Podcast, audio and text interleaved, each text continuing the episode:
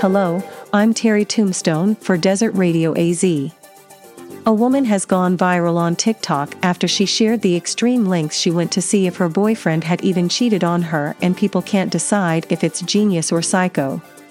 Lois Saunders was sitting with her boyfriend when she spotted a yellow wrap tampon and mascara out of the corner of her eye under his wardrobe, which didn't belong to her.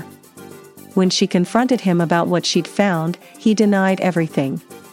So she took matters into her own hands. Taking to her TikTok account at loisa4 to share her story, Lois fretted, "When you find a tampon and mascara under your boyfriend's wardrobe and they deny everything, you have to investigate yourself."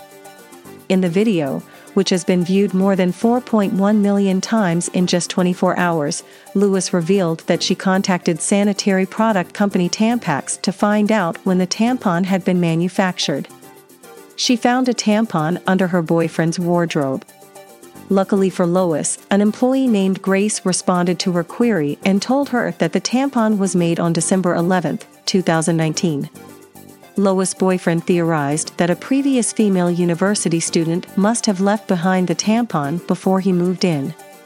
For KDAZ Digital Broadcasting News, I'm Terry Tombstone.